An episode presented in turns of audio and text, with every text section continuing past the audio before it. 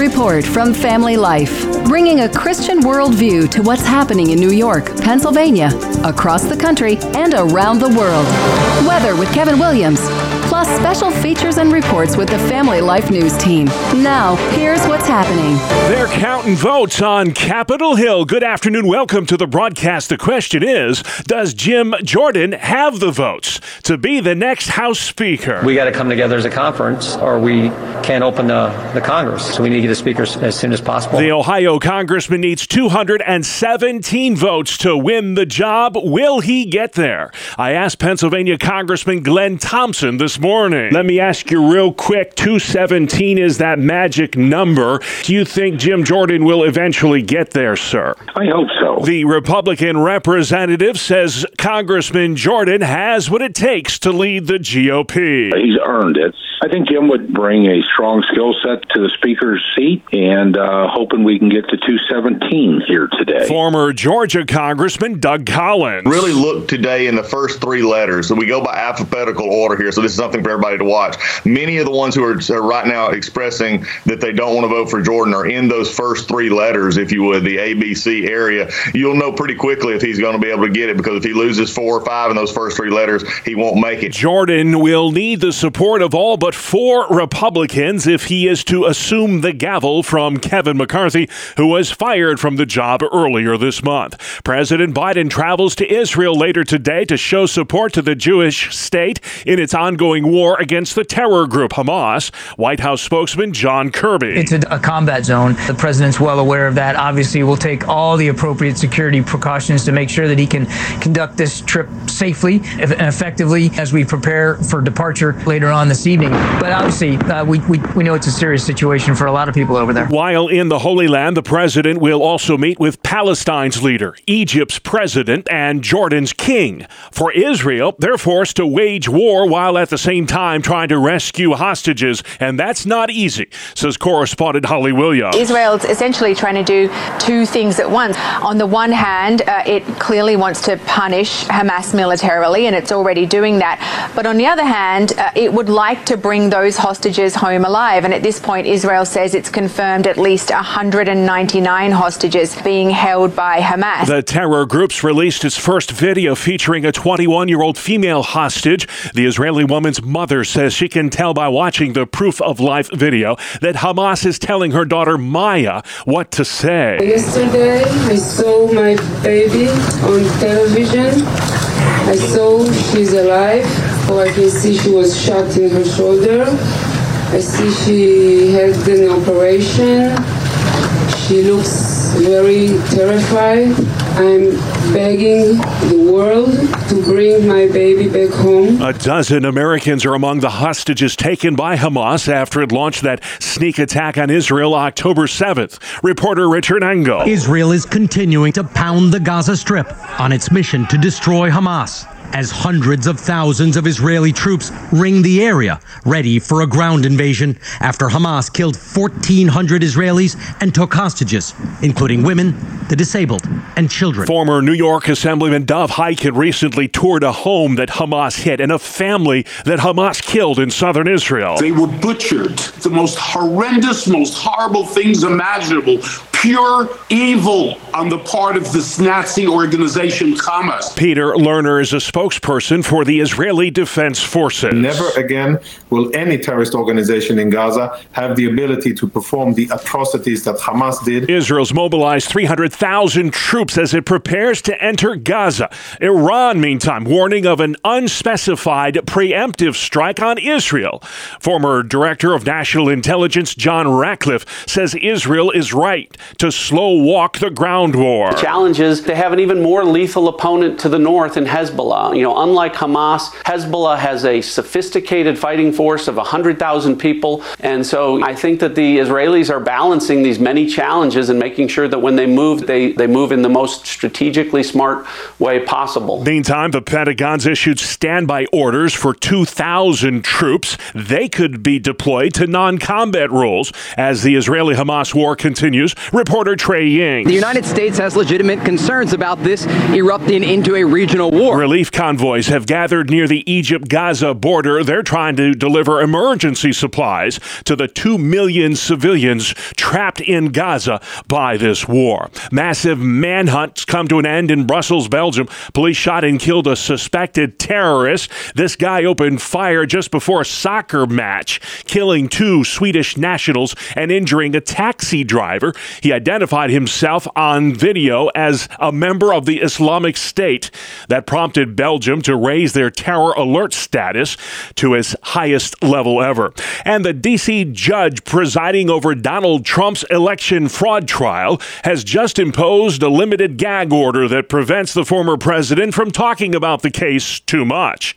Trump claims the order is an illegal attempt to silence him. You believe this? I'm not allowed to criticize people, so we'll see. We'll appeal it and we'll see. But it's it's so un, so unconstitutional. Trump is set to go on trial March 4th in D.C. for allegedly trying to overturn the 2020 election results. Still to come on the noon report: Hochul in the Holy Land, pro-lifers on parade, and Cuomo's COVID policies. Good afternoon. I'm Kevin Williams with stubborn clouds stuck in the area today. Limited breaks of sunshine, though, do portend brighter skies in the next couple of days. I'll have forecast details up in 10. All right, Kevin, we'll see you then. Let's check the stories across New York and Pennsylvania news where you live. New York Governor Kathy Hochul headed to the Holy Land to show support to the Jewish state in its 11 day old war with the terror group Hamas. Hochul will be in Israel when President Biden visits tomorrow.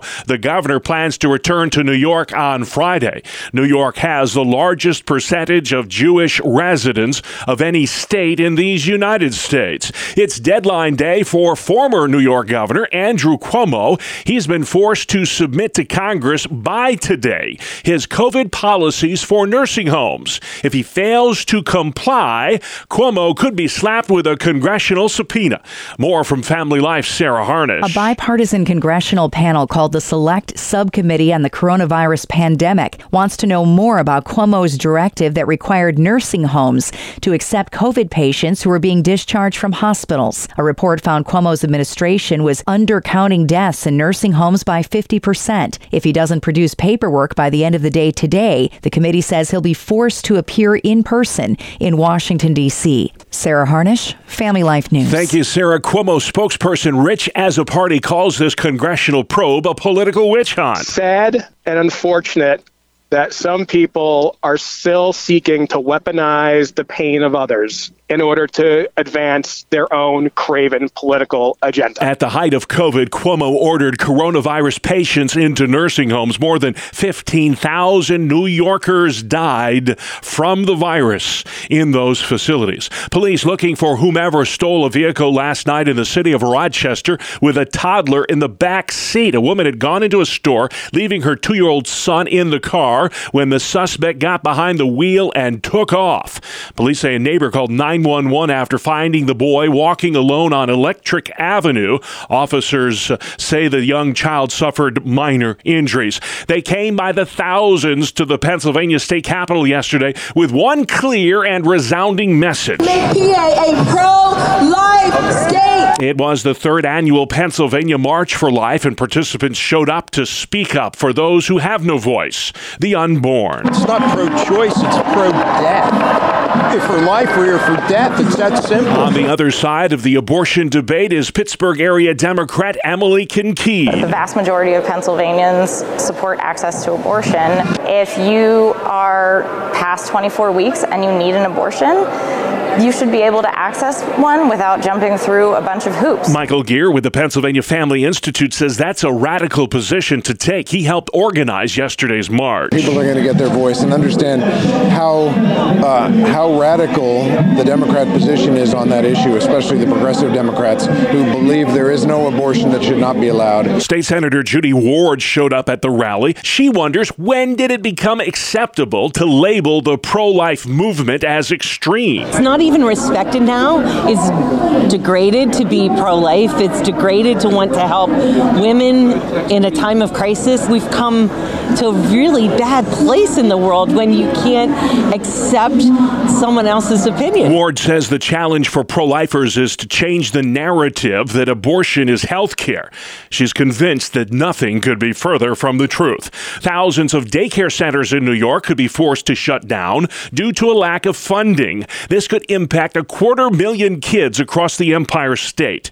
David Kolinski owns several daycares in the Rochester area. So I think it's a bigger risk for smaller centers who maybe burn through all their subsidy money and now when that goes away that they won't have enough income to, to stay afloat. The COVID inspired American Rescue Plan provided $900 million to prop up the child care industry in New York. Now those funds are drying up, and local child care directors are more than a little bit concerned. And what that money did was to help programs expand their services. Open up new locations, uh, give additional dollars as a bonus to their staff members, as well as invest into their own programs. That's Jeff Peer. He's president of the Child Care Council of New York. The pandemic era funds are set to expire soon, which could mean up to 5,700 child care programs in New York could close their doors. New York Governor Kathy Hochul wants to harness the power of artificial intelligence. She's launched a $20 million effort to help SUNY schools better train students on how to use AI for good in the future. It transforms our ability to find innovative health cures and solutions. It changes our relationship between businesses and customers. It helps us figure out all kinds of solutions. A partnership with IBM will set the tone for how the state's university system operates in the age of artificial intelligence. The Iroquois Central School District in Elma, New York, hosted a meeting last night about the district's mascot and logo change set to take effect early next year. We want to honor and respect the Native Americans, and understanding their story and listening to what they have to say is very, very important. And understanding and have empathy and compassion towards anyone in the world. Iroquois Central Superintendent Douglas Schofield. By March, we should have everything completely done, and we can start getting contractors to resurface floors and put up the appropriate imagery. The New York Education Department recently mandated schools eliminate indigenous mascots and logos. Such nicknames will be no more in New York by June of 2025. Police at first thought it was a mountain lion, a large feline spotted in Pennsylvania's Lehigh Valley. Turns out it was nothing more than a feral house cat. Family Life's Terry Dieter. Tom Keller, a biologist with the Pennsylvania Game Commission, said officials went to the area in Lower Macungie Township on Monday. After looking at photos, comparing it to animal cutouts, and examining tracks, officials concluded it was not a mountain lion man Keller said what happens in these situations is that people will take pictures of an animal by zooming in, which can often throw off the sense of scale and make the cat seem bigger than it actually is. It's been a very long time since a wild mountain lion was found in Pennsylvania. The last known eastern mountain lion was killed in Berks County in 1874. Terry Diener, Family Life News. All right, very interesting. Thank you, Terry. Some news you can use. Almost time, folks, to winterize that lawnmower. The first step is dealing with the gasoline left in the machine, according to Ward Upham with Kansas State University Extension. They can become gummy if it sits too long. So you need to, at the end of the season, either drain that gas or treat it with a stabilizer. After you treated it, start that engine and let it run long enough that that treated gas gets into the carburetor. He says next, check your spark plugs. If the tip of that spark plug is black, that means the carburetor is running a little rich. If it's kind of a whitish color, it's running lean. Either of those problems, you probably should take it in and have them adjust that so that it's running at the right amount of fuel air mixture. Upham says if it looks really bad, just replace it. He advises to also change your air filter and get the blade sharpened. I'm Rebecca Hughes. All right, Rebecca, thank you for that. Your Tuesday midday sports is next on the Family Life Noon Report. Good afternoon. I'm Randy Snavely. Bob, the first pitch Kyle Schwarber saw, he deposited in the right field stands. Later in the first, Bryce Harper did the same thing. Then in the second, Nick Castellanos followed suit. And the Phillies were off and running with a 5 3 victory over the Arizona D backs. Zack Wheeler struck out eight and gave up two runs in six innings of work to pick up the win. Harper finished two for three with a pair of RBIs. Over in the American League, how about the Texas Rangers? They are still undefeated this postseason, and they are now up two games to none against the defending champion Houston Astros. The Rangers raced out to an early lead, then held on to beat the Stros 5 4, despite a pair of home runs from Yordan Alvarez. Texas now 7 and 0 in the playoffs.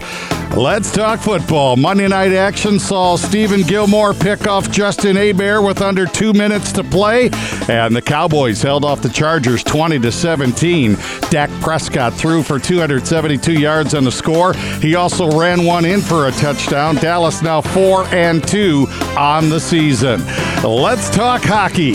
Vincent Trocheck broke a 1-1 tie midway through the third period, and the New York Rangers clipped the Coyotes two to one. Chris Kreider opened the scoring in the first with his fourth goal of the season. The Rangers now 2 1 and 1 to start the season. Also skating the wins, the Blackhawks over the Maple Leafs 4 to 1. Florida edge New Jersey 4 to 3. The Caps won in a shootout over Calgary 3 to 2, and the Red Wings shut out the Blue Jackets for nothing. That is a look at sports. All right, Randy, thank you kindly. Still to come on the noon report voting for Speaker, rescuing the hostages, and who rescues the rescuers. Coming up, we're going to brag on a Christian support group for first responders. Welcome to Breakpoint, a daily look at an ever changing culture through the lens of unchanging truth. For the Colson Center, I'm John Stonestreet. One of the more ridiculous images to make its way around social media sites in the wake of the horrific attack in Israel was a photo of four Westerners with a sign, quote, Queers for Palestine. There's also a Twitter page with that same name with a banner photo that insists Allah loves equality. Now, statements like these are so out of touch with reality, we can only hope that they're satire. Given what we know of Hamas, ISIS, and the Iranian regime, it's safe to assume that there won't be any pride parades in Gaza or Ramallah anytime soon.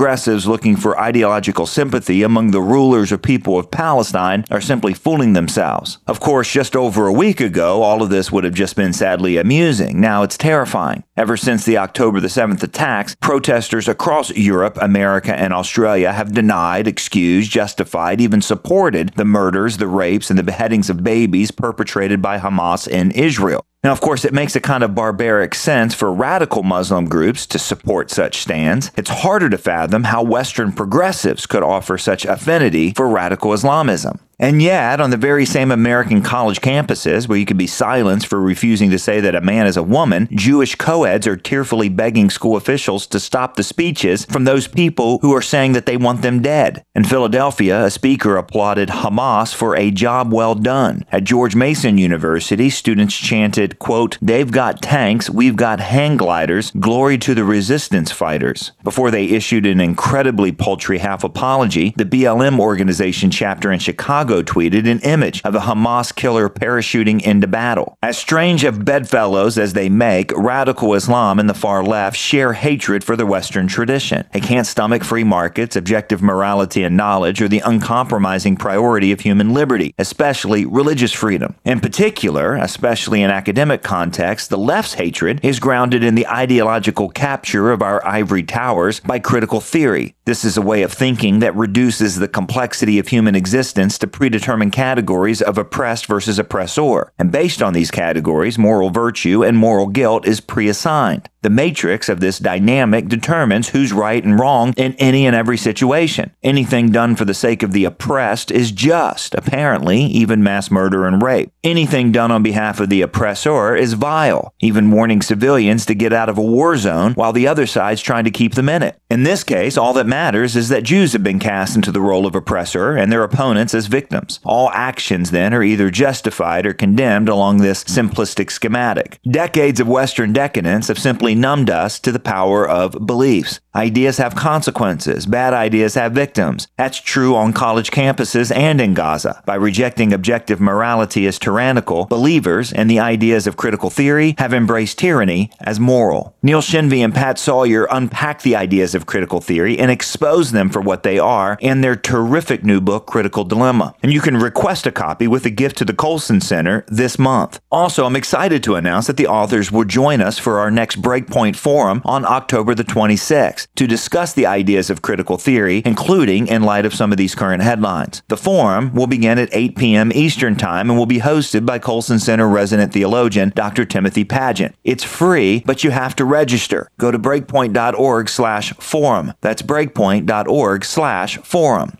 For the Colson Center, I'm John Stonestreet. Thank you, John. Outside we go next. Kevin Williams, you're up.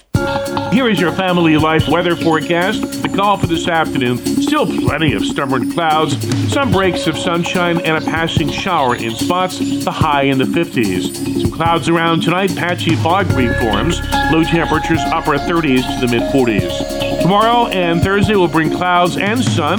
High temperatures tomorrow, 50s and low 60s. We're well into the 60s on Thursday. We'll take it. Thank you, Kevin. This is the Noon Report. I'm Bob Price, and here's what's going on. Tuesday, the 17th of October, Congress voting on a new Speaker of the House this afternoon. You can't open the House and do the work of the American people and help our dearest and closest friend Israel if you don't have a Speaker. Ohio Republican Jim Jordan needs 217 votes to win the job. Taylor Popielarz with Spectrum News. The United States Congress has never experienced this long a stretch without a speaker in the middle of a session, something experts say has ground Washington to a halt. And the speaker has a lot of responsibilities. And without a speaker, it's just very hard for the House to get much of anything done. New York Governor Kathy Hochul on her way to Israel today to show support to the Jewish state as the war with Hamas continues. Hochul tweeting last night that, quote, I'm traveling to Israel for a solidarity mission and said that during these difficult times, it's more important than ever for New York to show up. The governor said that she'll meet with diplomatic leaders in devastated communities, and Hochul returns to New York on Friday. Paul Bernane with WCBS. President Biden flies to Israel tomorrow. Secretary of State Tony Blinken. He's coming here at a critical moment. More from correspondent Richard Engel. This is not the first time President Biden travels to a war zone. He visited Kiev in Ukraine, but at the time, no one expected that Russian President Vladimir Putin would try and kill the President of the United States. In this case, there are more actors Iran, Hezbollah, Hamas. They are less predictable by far. While in the Holy Land, the president will be briefed on Israeli war plans and help coordinate efforts to free hostages held by Hamas. White House spokesman John Kirby. One of the reasons why the president wants to go is to speak directly with Prime Minister Netanyahu and other Israeli government officials about, about their plans, about their strategy, about how things are going on the ground. So he's looking forward very much to getting more of a fingertip feel of how things are going. So, how are things going for Israel right now? Fox News correspondent Trey Yingst. The mood among Israeli soldiers is still positive. It's high. They say they're ready for battle. They understand this will be a difficult street to street battle, but they're ready. He says another fly in the ointment for Israel is Iran, which continues to make threatening remarks against the Jewish state. Israel's goal is to completely wipe Hamas off the map. And if that takes place, it's a bad thing for Iran. Hamas releasing its first video today of a 21 year old Israeli woman that it is holding captive. It's very hard to see my daughter.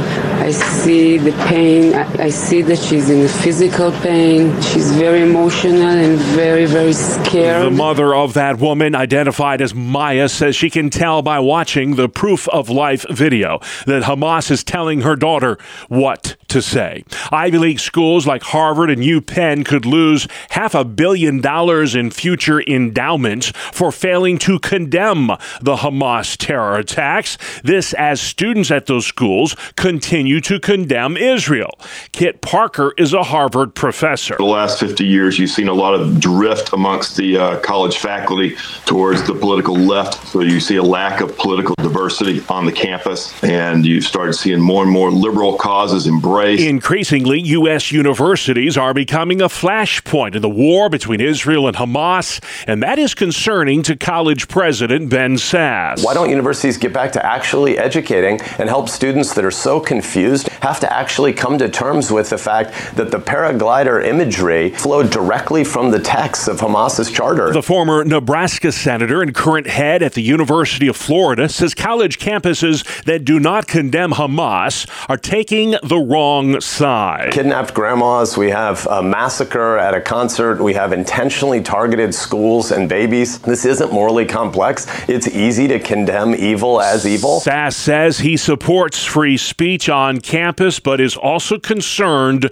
about the rise of anti Semitism on many of America's college campuses. You're plugged into the Noon Report, a Tuesday edition on Family Life.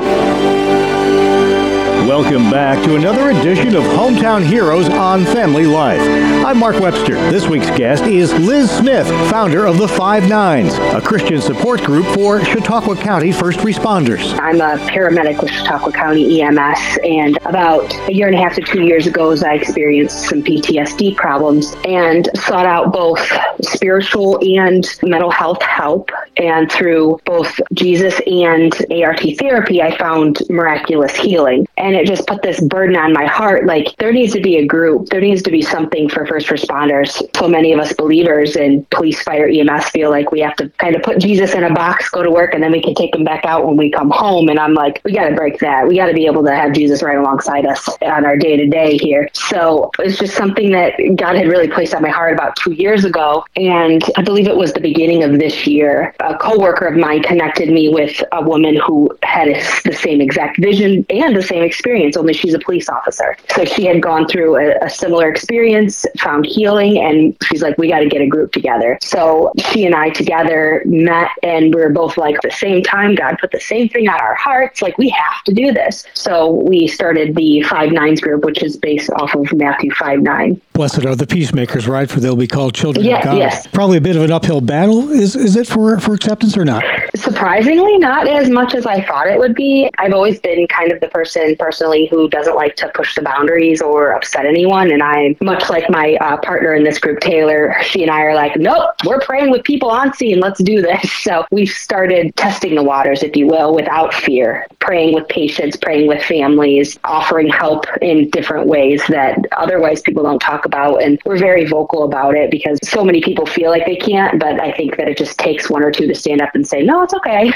You're allowed to do this. You can bring Jesus into work with you for others to finally feel the comfort and not putting Jesus on the back burner. You know, I think Jamestown particular has just this horrible negative cloud over it for especially drug use and people brush off other people as disposable now and like that personally is something that I'm really passionate about is remembering that every patient no matter the circumstances is still a child of God and they deserve respect. And people don't realize that it seems like you've signed up for this is what we get a lot you know and a lot of and I personally am guilty of uh, this prior is I would just come home and say I need a drink to relax because that day was rough. And it's a very slippery slope and people don't realize how much we have to keep to ourselves because if we told you what the true story was y'all would think we were crazy.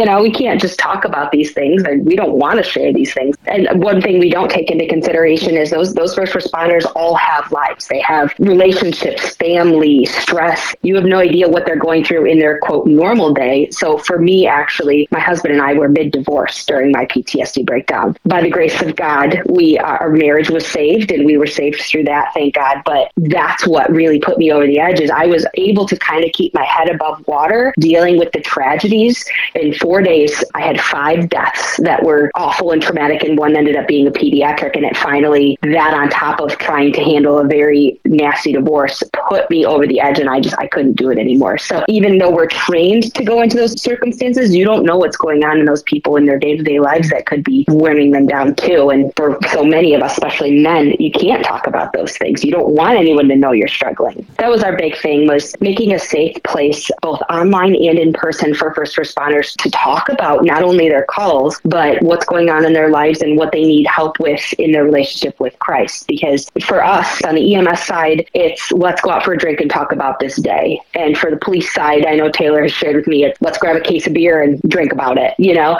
And I'm like, there's got to be something healthier than this. I still want to be able to unload on people who understand what I saw today, but there's got to be a healthier way. So that's why we started our monthly in person meetings. We try to meet once a month, eat a meal together in a circle. So we're really truly communing together. We do a study and we do our, our normal first responder talk about our calls and whatnot to be able to unload in a safe place that's God is present in. Do you find that the gospel is able to break down those barriers and those shells during those sessions and people really really open up? Oh man, so much so. It always blows my mind when God shows up in fun ways. It's pretty amazing to see our studies are all mostly based on mental health and what the scripture says about how to help our thoughts and what we see and how to heal and how to stay strong and also how to be weak. Sometimes we just have to realize we can't do it and we got to let God do it. As females, we still feel that pressure of like be a man. Sometimes it's okay to just realize we're not in as much control as we think we are.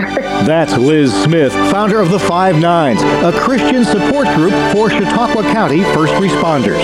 Please join us again next week as we search for your home, your town, your hero. It's Hometown Heroes on Family Life. All right, great job as always. Thank you, Mark. Hometown Heroes comes your way every Tuesday during the noon report or online anytime.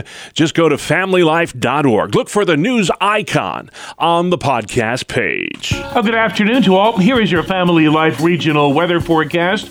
On the latest weather map, we are still dealing with this pesky area of low pressure well off the coast of New England, keeping us in a cool, clammy airflow. However, that system is going to be continuing to weaken and depart, and that will result in brightening of our skies and a slight warming of the air. The call for this afternoon, though, still plenty of stubborn clouds, some breaks of sunshine, and a passing shower in spots, the high in the 50s. Some clouds around tonight, patchy fog reforms, low temperatures upper 30s to the mid 40s. Tomorrow and Thursday will bring clouds and sun. High temperatures tomorrow, 50s and low 60s. We're well into the 60s on Thursday. All right, nice to see that sun again. Thank you, Kevin. Finally at noon. Today's the day we set aside to clean off our desktop, our virtual desktop.